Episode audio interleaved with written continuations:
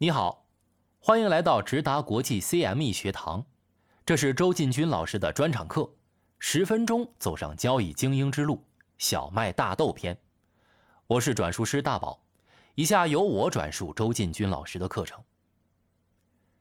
上一节我们讲了小涨小跌、大涨大跌的概念，今天我们谈谈如何更有系统的做农产品的趋势研判。较早之前，在直达国际的直播中，有投资者提问，他看空大豆，但是不知道如何利用一些指标来协助他开仓。这一节课就以这条问题作为起点，展开来说说如何有系统性的做趋势研判。举一反三，下面的内容无论是对长仓还是沽空，都是类似的道理。首先，我觉得这是一个非常个性化的问题。这取决于你是一个趋势交易者还是一个短线交易者。所以，对于如何把握时机、判断趋势，不同的人会有不一样的观点。市场没有统一的标准，否则市场就没有成交了。不过，我觉得可以把交易风格大致可以分为三类：宏观、中观和微观。当然，这三类并不互相排斥。你的判断依据反而可以从宏观的全球经济开始，再一层一层从宏观到中观，再到微观。第一类宏观视角。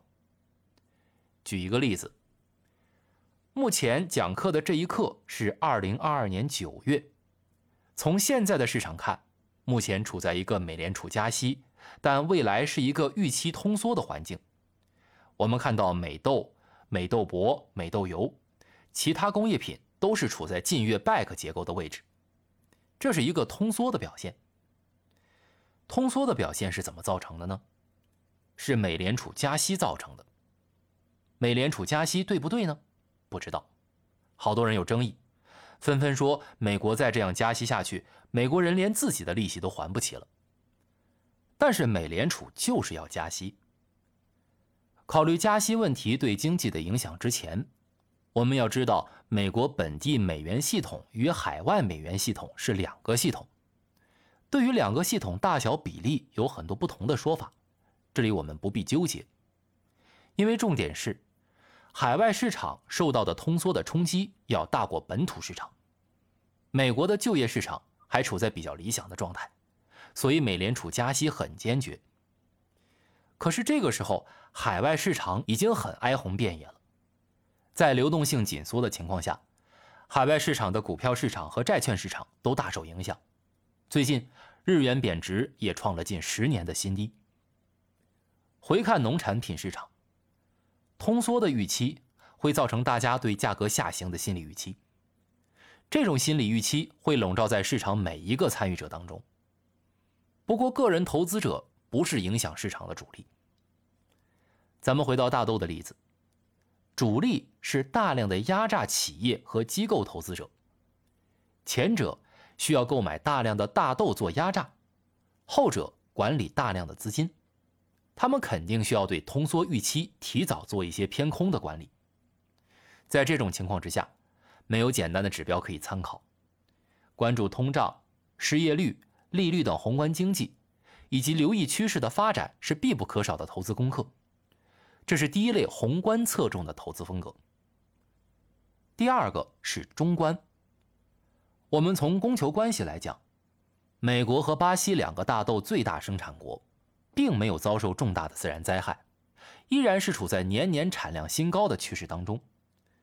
所以供应目前看来是偏稳定的。供应稳定的潜台词就是价格偏走弱，不过这只是其中的一个考虑。把时间放长一点就不一定了。这个时候，我们需要考虑其他的因素，比如天气。天气因素包含了降雨和温度。美国大豆的播种期是四月中旬到六月，收获期是九到十月。在收获期之前的七到八月是大豆成熟的关键时期，这个时期叫结荚谷粒期，名字不重要。知道这个时候大豆需要大量水分就可以了。如果这段时期降雨不足，那么大豆的产量可能就会下降。所以一般在七到八月，大豆期货市场可能会炒作天气，而很少在收获期的九到十月来炒作天气。同样的道理，大豆在不同的生产时期都有适合生长的温度。如果太寒冷或者太炎热，也可能会降低产量。一头一尾的幼苗和成熟期需要的温度较低，前者是二十到二十一摄氏度，后者是十九到二十摄氏度。中间的开花期需要较高的温度，大概是二十三到二十六摄氏度。如果温度偏低和偏高，也可能会引起炒作。